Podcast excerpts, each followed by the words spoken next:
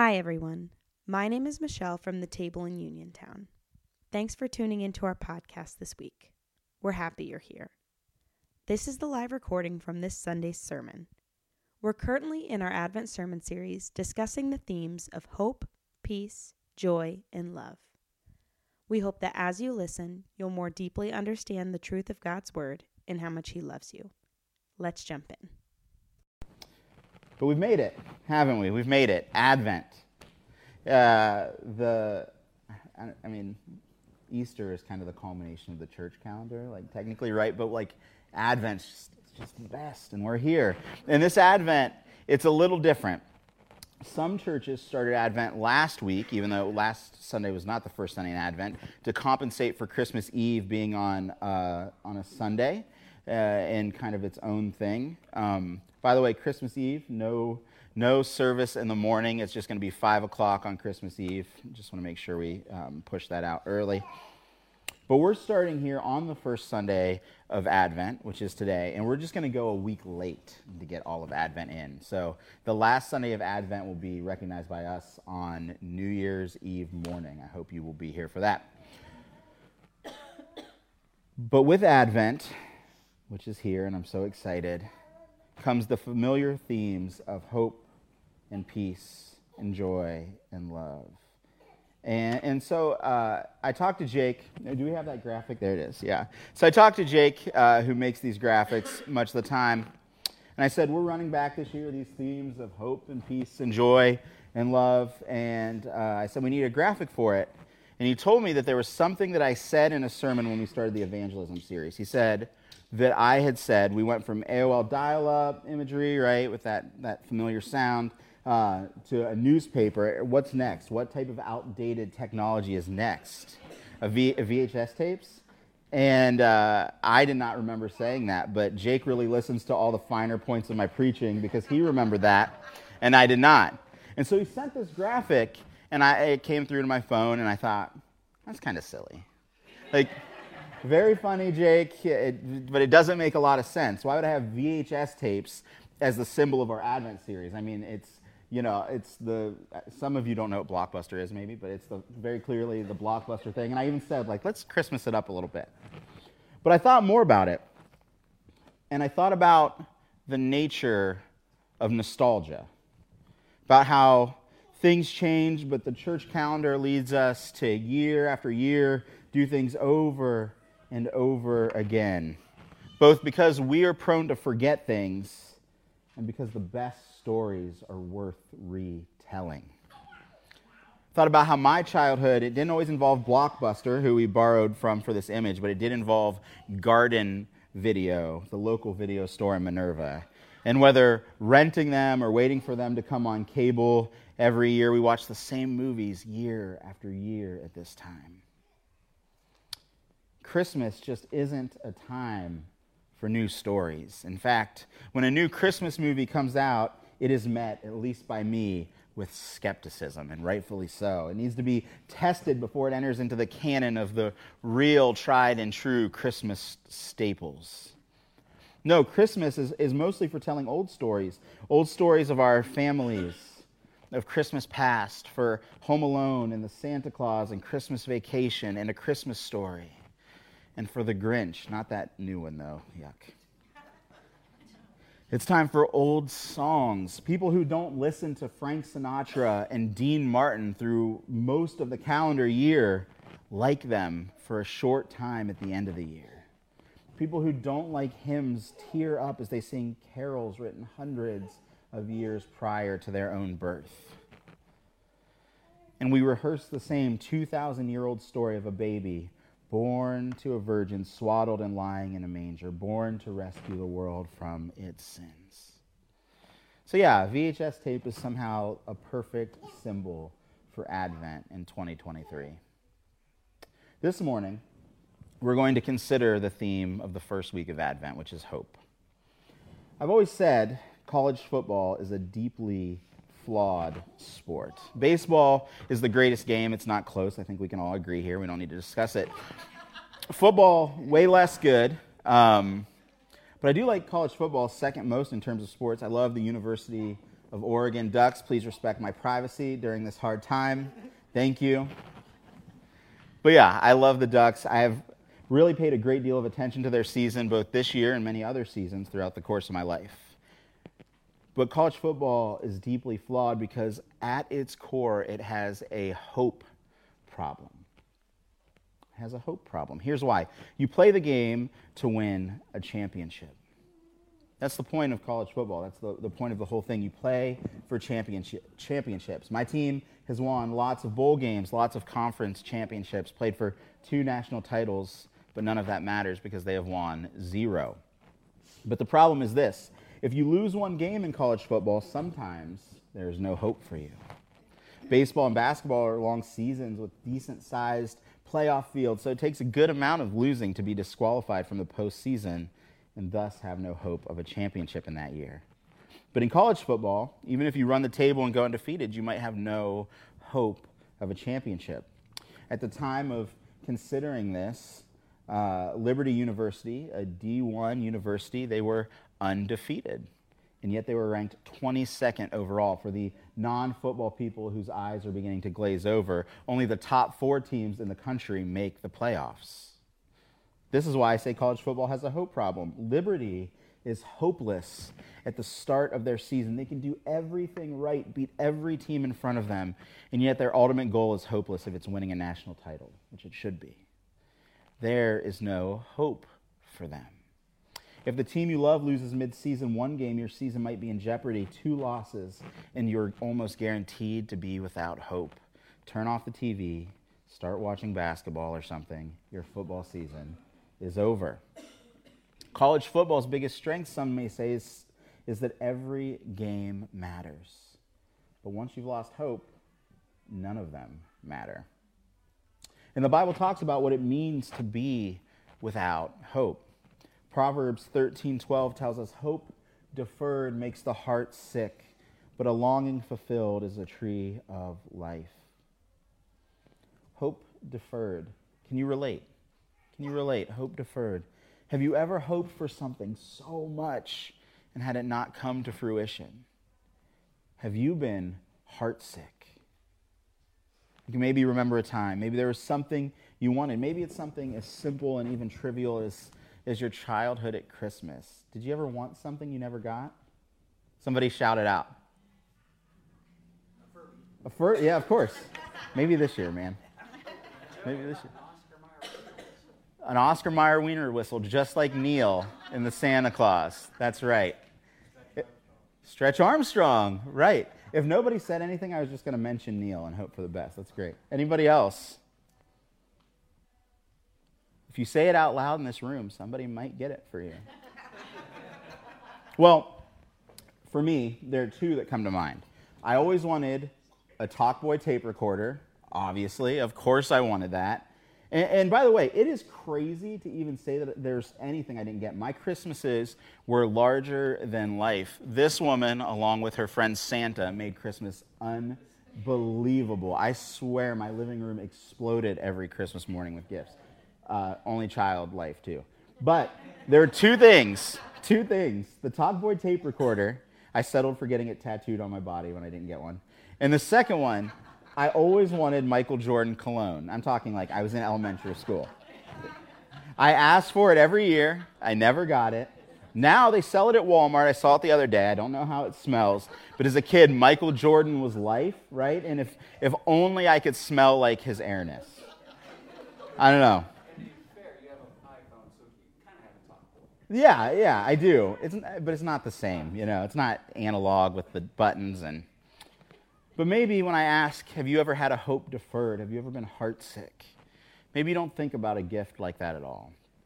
Maybe you think of something like the one that got away, a, a love lost. That person who never really wanted you, no matter how much you wanted them romantically. Whether in high school or as a grown man or woman, you had that experience and it's marked your life. Maybe, maybe you never got married at all because that one person didn't want you. Maybe it's the idea of someone coming home, whether from war, whether from the hospital, whether from just walking out of your life, like a parent walked out the door and never came back or something. You've hoped that person would be back. and, maybe they died, or, or they, they might as well have because they don't have contact with you. Maybe you've hoped for a partner to share your life with. Maybe you've hoped for a family. Maybe one of those things or both didn't come to fruition and you're left heartsick. Hope deferred is a common human problem. There's this idea which doesn't totally hit home for me because I love winter so much, but this theme of hope being associated with springtime. Sometimes we associate winter with nearly everything that's alive in nature being dead or dormant. And spring then is when there are signs of life again. You see the first blade of green grass, or you see like a tulip, right? We see green, we see flowers, we see animals coming out of hibernation. But paradoxically, we talk about hope every year in Advent near the 1st of December when things are just getting so cold and snow is sometimes falling. Hope isn't quite so necessary in spring in spring, you can see life. Your, your hopes are almost realized in spring. But our lives, we like hope. Hope is most necessary, I guess, when when things are most bleak, when things are most dark. And so it makes perfect sense that we talk about hope in those times in December. And sometimes our lives, we might we might feel like we're in C.S. Lewis's Narnia in its cursed state, in which Mr. Tumnus describes how it's always winter in Narnia and has been ever for so long. Always winter, but never Christmas. And Maybe you feel that way. Maybe you say, It's always winter in my life. It's always cold and dark and dead. I'm losing hope, you might say. Because hope sustains us. Uh, when things are hopeless, we are prone to despair. Hope is that which keeps us from despair. And there's often a tipping point if our hopes aren't realized for long enough where we can go from hopeful to hopeless. But for a Christian, we must never go over that hump from hopeful to hopeless. And Advent is a season above all else of waiting. Do you know that? In Advent, we practice waiting. Many of us, depending on our temperaments, we don't like waiting. I don't mind it much in some regards. My wife, she likes it much less than I do. Things like lines, traffic, all of that, not a big deal to me, more of a big deal to her. However, there are other kinds of waiting that I struggle with greatly. Put some big event on the calendar that I'm excited about, and it's a little different. That's the kind of waiting that kills me. Waiting till Christmas, waiting till opening day, it feels like torture. Advent, though, is a season where we get to practice and hone our waiting skills. Now, you may think Advent is just like the precursor to Christmas, and Christmas is celebrating an event that has already occurred. So, how then is Advent about waiting? If you're already married, for example, you're not hoping and waiting for your wedding day anymore. It's, it's already happened. If you've had children and are not trying to have more children, you're not waiting for children, of course. That doesn't make any sense to say it that way. So, how is Advent about waiting when Jesus has already been born? In Advent, we remember his first coming as we await his second coming. We are remembering his arrival as we await his return. And we are waiting for something that has been awaited for so long that sometimes we forget that we're waiting for it. We forget that we're waiting for Christ to return. And so we remember that he came once before. And we remember that he was long awaited then. We remember prophecies that came hundreds of years before he was born in that Bethlehem manger. We read Isaiah 9, 2 through 9. The people walking in darkness have seen a great light. On those living in the land of deep darkness, a light has dawned. You have enlarged the nation and increased their joy. They rejoice before you as people rejoice at the harvest, as warriors rejoice when dividing the plunder. For as in the day of Midian's defeat, you have shattered the yoke that burdens them, the bar across their shoulders, the rod of their oppressor. Every warrior's boot used in battle and every garment rolled in blood will be destined for burning, will be fuel for the fire. For to us a child is born, to us a son is given and the government will be on his shoulders. And he will be called Wonderful Counselor, Mighty God, Everlasting Father, Prince of Peace. Of the greatness of his government and peace there will be no end. He will reign on David's throne and over his kingdom, establishing and upholding it with justice and righteousness from that time on and forever. The zeal of the Lord Almighty will accomplish this. You see, Jesus was long awaited when he came the first time, wasn't he? They awaited a Messiah. Unto us a child is born, unto us a child is given. They were waiting for that part. We don't have to wait for that part. That's the part we know at Christmas. That's your nativity scene. That's your eight pound, six ounce baby Jesus. Or is that the other six pound, eight ounce baby Jesus? Doesn't even know a word yet that we talk about when we quote Talladega Nights. Does that make it a Christmas movie, by the way? I mean, if you're trying to tell me Die Hard's a Christmas movie, Talladega Nights is really a Christmas movie. That's not what we'll be showing at the family uh, night. Though. We get the unto us a child is born, unto us a son is given part. We celebrate that. It's Jesus' birthday, right? My in laws have a cake and, and they sing happy birthday to Jesus on Christmas. And, and Jesus is like, actually, it's not, you know what? Never mind. No. But we get that part of the season. We understand that. And in a sense, that becomes white noise sometimes in a season of Christmas with the hustle and bustle of the holidays. Jesus came, born of a virgin, 33 years of life, died on a cross, resurrected, boom, see you at Easter, right? That's not the whole story of Advent. We aren't just here to we aren't here just to remember a 2000 year old event. Even though we are remembering a 2000 year old event and I would say the most beautiful, poignant, touching story ever told. It is that, but it's more than that. We are here to look ahead. The Advent is pointing us to remember that Jesus will come back. And not just remember, but might I suggest, long for it. As I said earlier, we've been waiting for Christ to return for so long that we almost forget that we're waiting, or we forget to wait. And Advent beckons us to remember again to wait for him to return. And we have Isaiah 9 6 down. Unto us a child is born, unto us a son is given. But we don't remember that this season is also about Isaiah 9 5. Every warrior's boot used in battle and every garment rolled in blood will be destined for burning will be fuel for the fire. Our world is a mess. When we see the things happening with Israel and Palestine, the global conflicts, the death, the destruction, our hearts should groan, Come, Lord Jesus. One day, no warrior boots, no military fatigues will have any use. The only thing they will be good for is burning. Peace will win the day. We forget we're waiting for an age where that is the constant state of the world peace and justice and wholeness and righteousness. We have Isaiah 9 6 down. Unto us a, a, child is born, unto us a son is given, vice versa, actually. But so often we don't have Isaiah 9 7 as much in focus.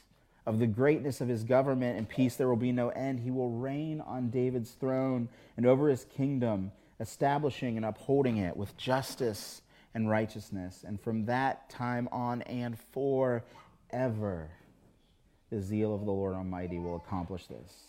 His great government, his great peace, it will never end. And Jesus will reign, and he will uphold things with justice and righteousness from that time on, and that will never end. We celebrate during Advent the first coming of Christ, but with the second coming completely in mind as well. We know God sent Jesus the first time and he made things right between us and God, but he's coming back to make everything fully right in our world, not just between us and God, but justice and righteousness will be the rule and not the exception. On Christmas Day in 1863, during the Civil War, Henry Wadsworth Longfellow, who had his wife of 18 years fatally burned in a fire and a son severely wounded in the war, so you know this gentleman understood that all was not right in our world. This man, he heard Christmas bells coming from a nearby church. And he wrote this poem, which became a familiar carol that tells the experience that he had. The juxtaposition of Christmas, the story of peace on earth and goodwill to men, mixed with the sounds of cannons firing and men trying to kill their fellow countrymen. And he tells the story this way I heard the bells on Christmas Day, their old familiar carols play, and mild and sweet the words repeat of peace on earth and goodwill to men. And thought how, as the day had come, the belfries of all Christendom had rolled along the unbroken song of peace on earth and goodwill to men. Till ringing, singing on its way, the world revolved from night to day a voice, a chime, a chant sublime of peace on earth, goodwill to men. Then from each black accursed mouth the cannon thundered in the south, and with the sound the carols drowned of peace on earth, goodwill to men. It was as if an earthquake rent the hearthstones of a continent and made forlorn the households born of peace on earth, goodwill to men and in despair I bowed my head. There is no peace on earth, I said, for hate is strong and mocks the song of peace on earth, goodwill to men. Then pealed the bells more loud and deep. God is not dead, nor does he sleep. The wrong shall fail, the right prevail, with peace on earth, goodwill to men. He understood it, didn't he? regardless of the reality in front of us the war, the death, the loss, things that mock the Christian message. We wait and we hope that our God, who is not dead nor sleeping, that he will return. And peace on earth and goodwill to men will not be the exception, but the rule, the experience of everyone in the kingdom of God living in the age to come to repeat what we said at the beginning of this message. Proverbs 13:12 tells us, "Hope deferred makes the heart sick, but a longing fulfilled is a tree of life." We have a hope that's here because Jesus came, but it's not here in, his full, in its fullness until he comes back. And we know that we have Jesus and he's made peace between us and God, but we know that one day we will live in a kingdom where perfect peace and justice and righteousness win the day. We know that. But we see the news and we see hate and murder and war and we see terrible, terrible things. The kingdom in its fullness is not here yet. Hope deferred makes the heart sick. Some of you might look around and think this Christmas you have everything a home, a spouse, a family, a job, whatever it is that you could hope for, you think you have it. And somewhere along the way, you've forgotten to anxiously await the return of Jesus. Your hope isn't in a home, a spouse, a family, a job. It, it cannot be. Those things cannot fulfill you. Your true hope, whether you remember it or not, is in a sense a little bit deferred. Jesus, your only true hope, the one whom all the weight of your hope should rest, he's going to return and make everything that is wrong right. And you should, in this season, feel the ache of that unfulfilled longing you should be a little heartsick for Jesus this Advent season. Advent is a season that reorients our hope. We've had about 11 months since the last Advent. It's a lot of time to, to misplace our hope, to put our hope in other things, to forget that there's a king and a kingdom coming and that we are waiting on something, the fulfillment of our ultimate longings which is to be face to face with Jesus, to be with him in a way that we can't be now, for everything sad to come untrue. That's the unfulfilled longing that we wait to have fulfilled. And the question Advent brings is what lesser things have you put your hope in this year? What lesser things have you tried to let fulfill you? Where have you looked apart from Jesus for fulfillment and joy and peace and even justice? Nothing else satisfies. Have you this Advent season forgotten that you're waiting on something? No judgment. Don't beat yourself up over it. Instead, let's, let's take this beautiful little season called Advent to reorient our lives personally and together as a family around waiting for Jesus, meditating on his birth and his first coming, and looking ahead to his return. That's the beauty of this season. It's the beauty of the, the kind and generous gift of these Advent wreaths from Tom's community group. and an Advent devotional that for at least four weeks you can use to guide some family time or alone time, however you want to do it, centered on Jesus. For our family, we do it in the evenings after our kids are in bed because they wouldn't totally quite get the readings yet, of course. They would like the fire, but. and we'll sit down and we'll light a candle. Last, last year, we just had a tea light on a plate. This year, it'll be this wreath with proper candles lit for the week. And, and we'll sit and we'll, we'll read someone else's thoughts on the season. There's some reflection questions in that book. We'll ask those questions of each other, maybe share a thought or two, offer up a small prayer. Short, simple, sweet.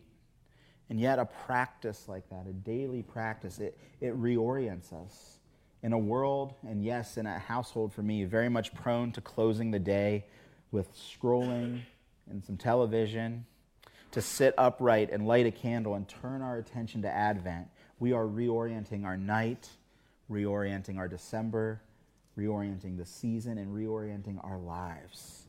And I hope very much that you will join us in this practice this holiday season. Hope deferred makes the heart sick, but sometimes we're heart sick over something that would have never fulfilled us to begin with. What would it look like for you to take the weight of your hope, the full weight of your hope, off of something that would never fulfill you, and instead put it all on Jesus? What would it look like to be more heartsick waiting on the return of Christ than any other deferred hope in your life? I hope that Advent reorients your hope in the best way possible to Jesus himself. Michelle, you can come up. So, as we prepare our hearts for communion this morning, I would ask you to think about where your hope lies this Advent season.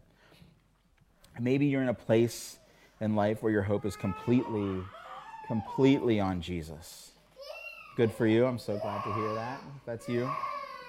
But maybe message really touched him this morning. But maybe you're not. Maybe you're like most of us. Maybe you're like me forgetful, prone to wander, forgetting that you're waiting on something at all. Allow the season of Advent to bring your heart back to Jesus, to let your hopes fully rest on Him. As the old hymn says, the hopes and fears of all the years are met in Thee tonight. The true hope for the world and for each individual sitting in this room laid in a manger in, in the event that feels like the whole world stops to celebrate in one form or another in the person of Jesus. Jesus, born of a virgin, laying in a manger. Jesus, who would grow up and save us from our sins.